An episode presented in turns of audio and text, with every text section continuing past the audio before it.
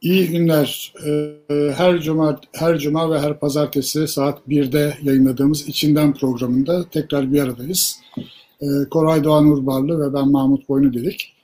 Ee, yine bir hafta başında bu hafta içinde gündemde olacak e, meseleleri konuşmaya çalışacağız süremiz yettiğince.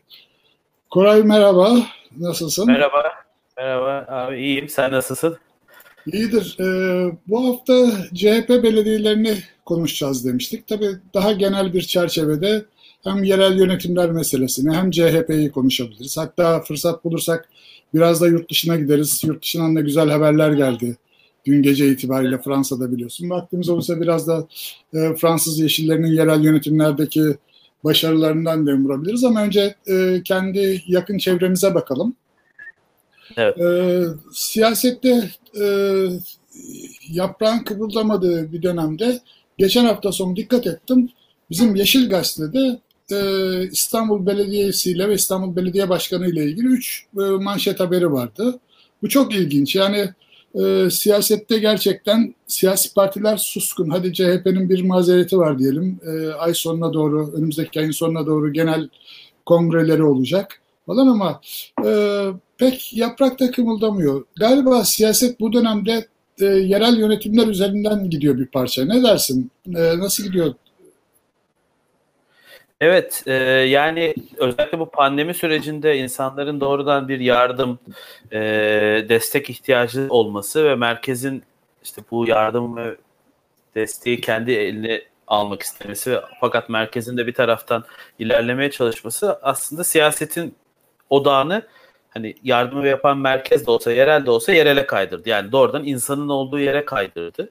E, bu da siyasetin yerelde ilerlemesine, yerelin öne çıkmasına sebep oldu. Bir de aslında tabii biraz sonra konuşacağımız durum muhalefet tamamen işi yerele e, yönlendi. Yani merkez siyasettense oyunu yerelde hakim olunan yerelde oynanmasını istiyor muhalefet. Sence bu, bu CHP'nin bilinçli bir stratejisi mi? Yani ben Kemal Kılıçdaroğlu'nun sanki kenara çekilip e, hükümetin AKP'nin e, hata yapmasını bekliyor.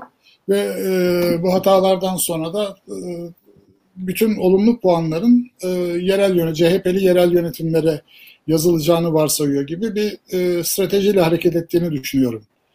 E, evet. Ben, yani ben de bilinçli olduğunu düşünüyorum. Bilinçli olmasının sebebi de biraz şu aslında. E, bir kere bir başkanlık sistemine geçildiği için zaten meclisin yani merkez siyasetin bir önemi kalmadı artık.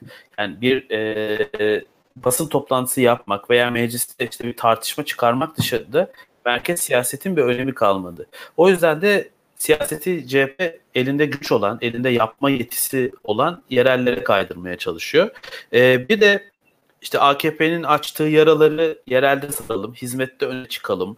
İşte, ee, işte hizmetlerde merke, hizmetin merkezinde yani kendileri için hizmetin merkezi olan yerlerde öne geçelim gibi bir e, düşüncesi var bana kalırsa CHP'nin.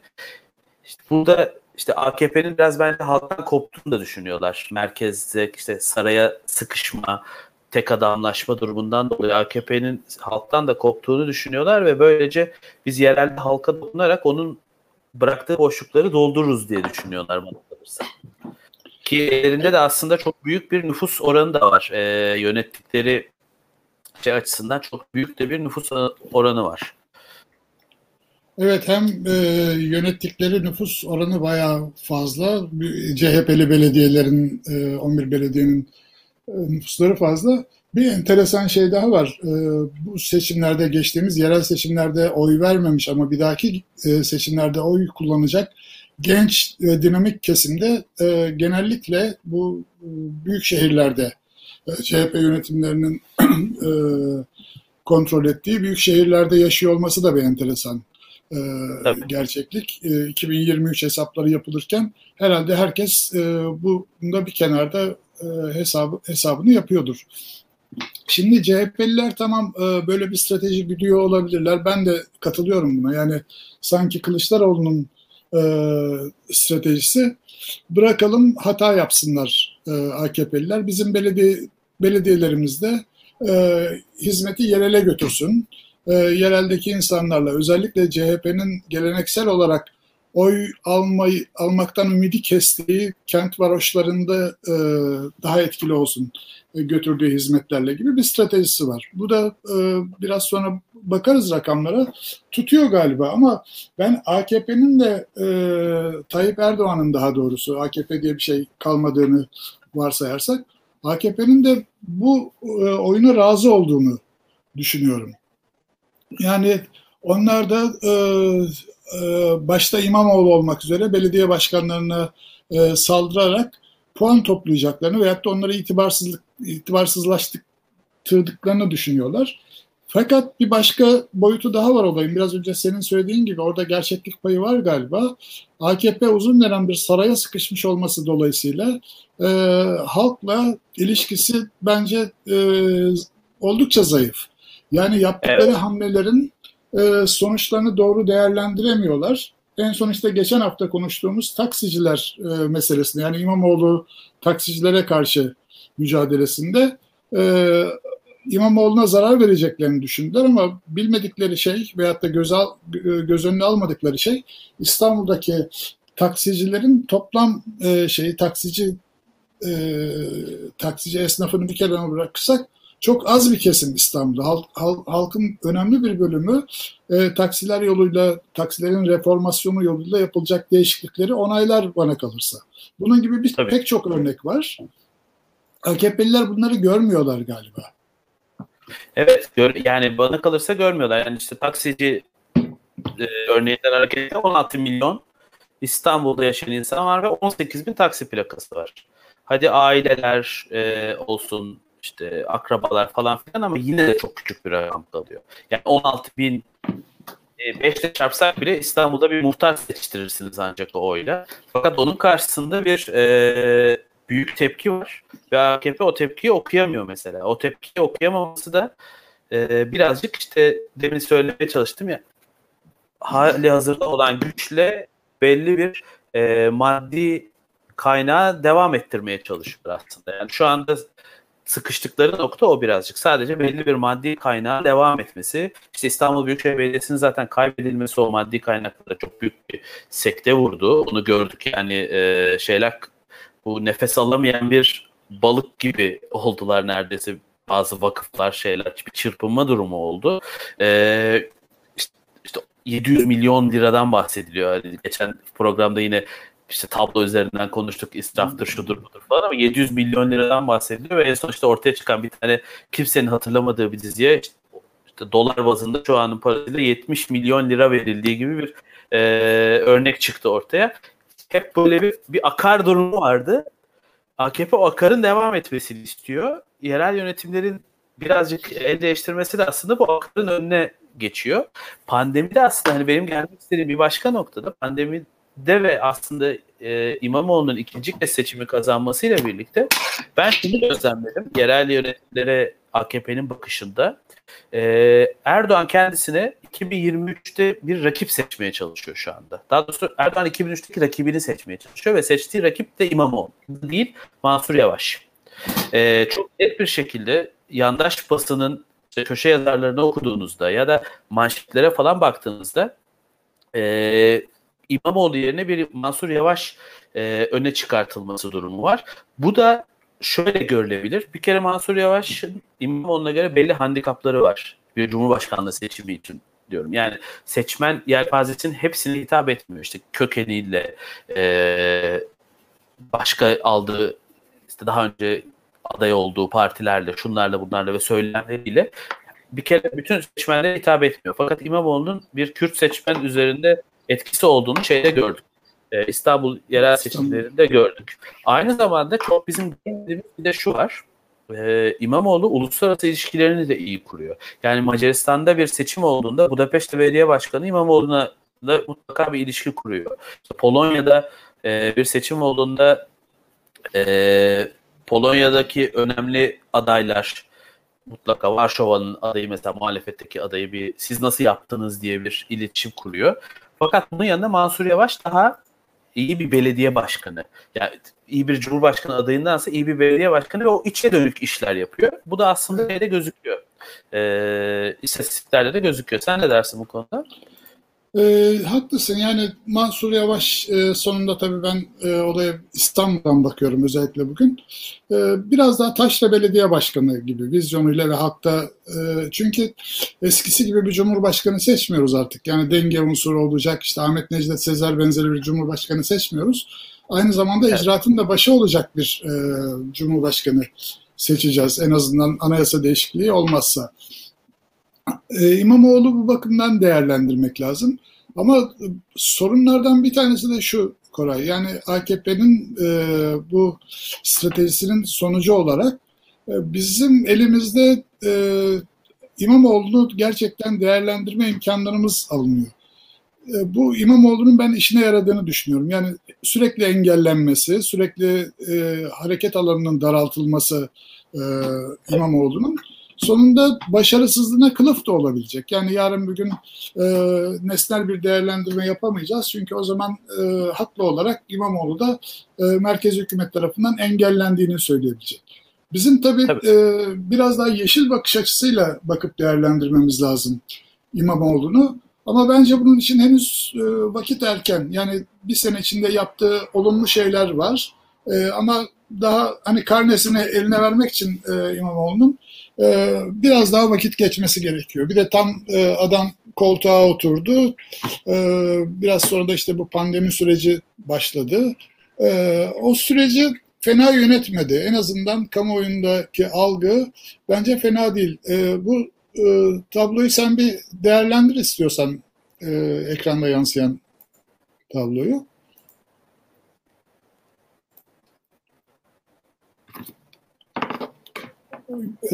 Ben şunu görüyorum burada. Ee, bir defa Mansur Yavaş ile Ekrem İmamoğlu arasında çok önemli bir fark yok. Yani %49.6 ile %47.1 arasındaki e, bir fark e, hata payı içerisinde değerlendirilebilecek küçük bir miktar. Diğer e, belediye başkan adaylarını, belediye başkanlarını, CHP'li diğer belediye başkanlarını onun için bu karşılaştırmanın zaten dışında tutmak daha anlamlı olacak.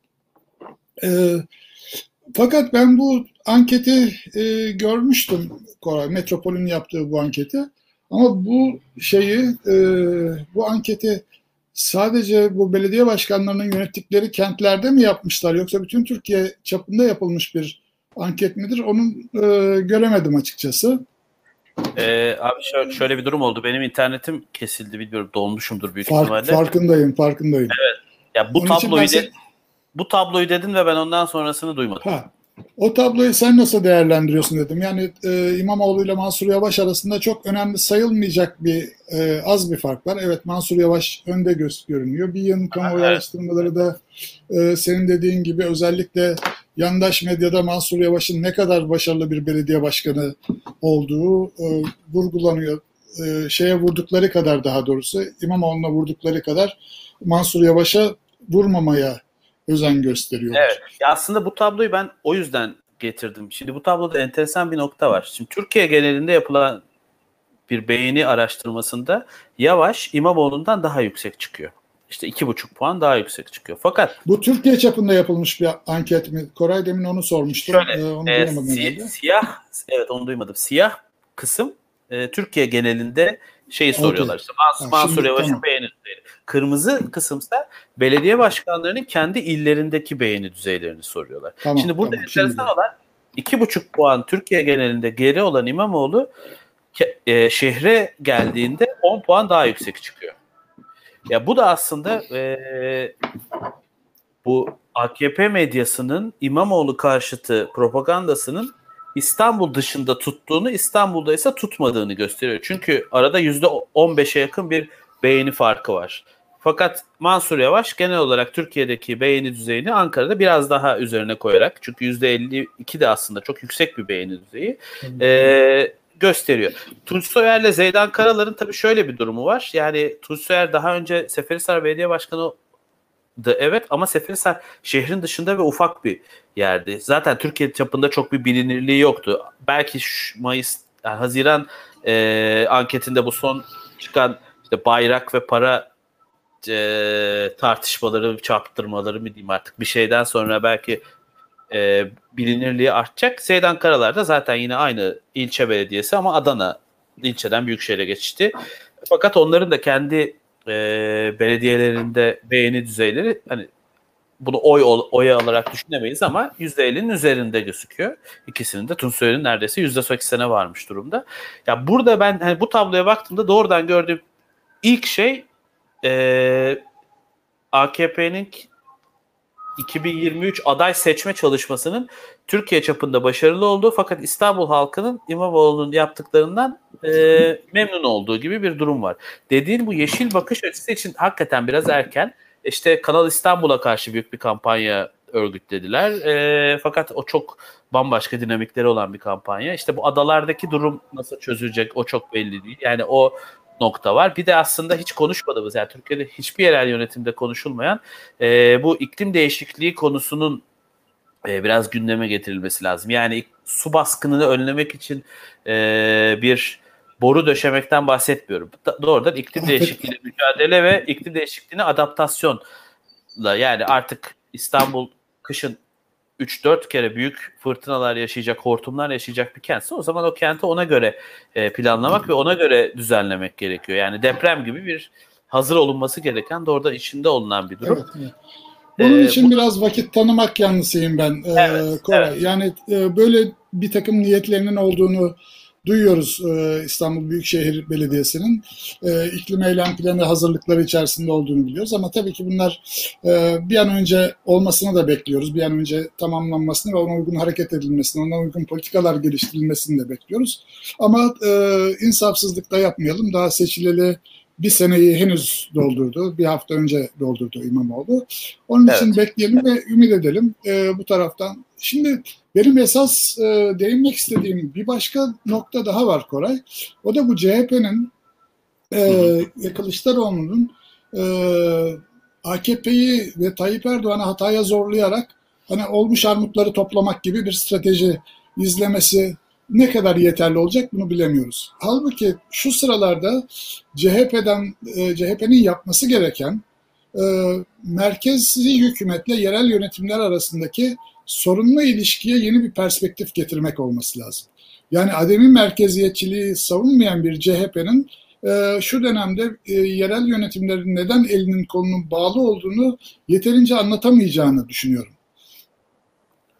E, onun için bu mesele yokmuş gibi davranıyor. CHP'nin e, geleneksel tavrıdır. E, merkezi yönetim karşısında yerel yönetimlerin güçlendirmesini sözde ister ama yönetimde ademi merkeziyet yanlısı bir tutum içinde olduğunu, değişik korkuları, değişik e, bagajları dolayısıyla e, hep zayıf kaldı bugüne kadar. Halbuki şimdi bunun tam e, fırsatı bunu e, masaya getirmek için ve e, yerel yönetimlerin güçlendirilmesini daha merkezi otoritenin e, yetkilerinin e, büyük ölçüde yerel yönetimlere aktarılması şeklinde bir talebi dillendirilmesi politikanın öncüsü olması lazım. Ya bana kalırsa CHP korkuyor. Yani doğrudan şey lafı dolandırmadan pek politik olmadan söyleyeyim. Yani çok çekingen davranıyor. Bunun sebepleri var yani. Kendilerince haklılar belki. Çünkü şimdi Türkiye'de siyaset öyle enteresan ki Şimdi HDP de, diye bir parti var. E, yok sayılıyor. Ama HDP diye bir partinin mesela AKP'ye de oy kayabiliyor HDP'den CHP'ye de oy kayabiliyor. CHP'nin bir tarafında İyi Parti var. İşte MHP'den ayrılan, Milliyetçi Parti'den ayrılanlar. Bir tarafında HDP var. Yani böyle bir kimsenin benim idealim bu deyip e, koşarak ilerleyemeyeceği böyle enteresan bir ittifaklar sistemi kuruldu ve bu aslında siyaseti sıkıştırıyor. Yani biraz bu İsrail'in seçimleri gibi olacak yakında. Hani üç kere tekrarlanan, dört kere tekrarlanan asla o dengenin bozulmadı. Ama mesela CHP'nin politikalarına baktığımızda bu e, Avrupa Birliği'nin yerel yönetimler özellik şartını destekliyor CHP. Fakat bunu işte 2015'te falan çok dile getirirken şimdi dile getirmiyorlar. O enteresan. Bir de sanırım şöyle bir durum var. CHP çok koordinasyonu olan bir parti değil. Yani birbiri e, bu ben Boğaziçi e, Üniversitesi Avrupa Siyaset Okulu'na gittiğimde işte her partiden bir temsilci gelmişti. E, İbrahim Kaboğlu geldi sanırım. Yok pardon. E, İbrahim Kaboğlu gelmemişti. İbrahim Kaboğlu ile ilgili bir şey söyleyeceğim. Neyse gelen milletvekiline soruyorlardı işte CHP'den katılanlar var. İşte CHP'li politikacı olmak istiyorlar. Ya bir milletvekili ne yapıyor falan diye. Vallahi diyor, işte o uyanırız biz. işte gündeme bakarız. Bir şey söylemek istersek söyleriz. Hani genel merkezden bize öyle çok bir bilgi gelmez. Hani o dönem öyleydi. Şu an ne bilmiyorum. Şimdi Halbuki, öyle ha, pardon devam et. Hayır şey söyleyeyim. Hani bu koordinasyonsuzluk bu konularda konuşurken çok tehlikeli oluyor. Şimdi Ayasofya'nın müze olması işte camiye çevrilmesi durumunda İbrahim Kaboğlu çıktı mecliste dedi ki Sultanahmet de e, müze olur. Aslında o Sultanahmet'i onore etmek için bir şey söyledi. Fakat hani en söylenmeyecek yerde, en söylenmeyecek zamanda ve en yanlış anlaşılabilecek şekilde söyledi. O yüzden sanki biraz bu konularda da e, genel merkez ya siz bir durun deyip senin demin güzelce anlattığın e, stratejiyi bek, bekliyor. Yani zaten abi Şimdi, çökecek diyor. Koray baktığımızda daralıyor. Ee, şimdi bu yerel yönetimlerdeki başarı bir yerde merkezi hükümette başarıyı da getiriyor. Birçok ülkede bunun örneklerini gördük. En yakın bildiğimiz örnekte zaten Tayyip Erdoğan İstanbul'da başarılı olduğu söylenen bir e, belediye başkanlığından sonra Cumhurbaşkanlığına kadar e, yükseldi. E, başka da yükseleceği yer yok sanırım bundan sonra. dolayısıyla yerel yönetimlerdeki seçmen davranışları çok önemli oluyor bak kapatmadan önce şu Fransa'daki dün yapılan yerel seçimlere ilişkin sen bir takım notlar almıştın. Onları bir söyle istiyorsan biraz da moralimiz yerine gelsin. Evet, Fransa'da evet. büyük sürpriz sonuçlar oldu galiba. Yeşiller e, Avrupa, Almanya'da, Kuzey Avrupa'da bayağı önemli seçim e, seçim sonuçları alıyordu son zamanlarda. Hatta yeşil dalga dediğimiz. Ama Fransa gibi yeşillerin çok da güçlü olmadığı bir memlekette.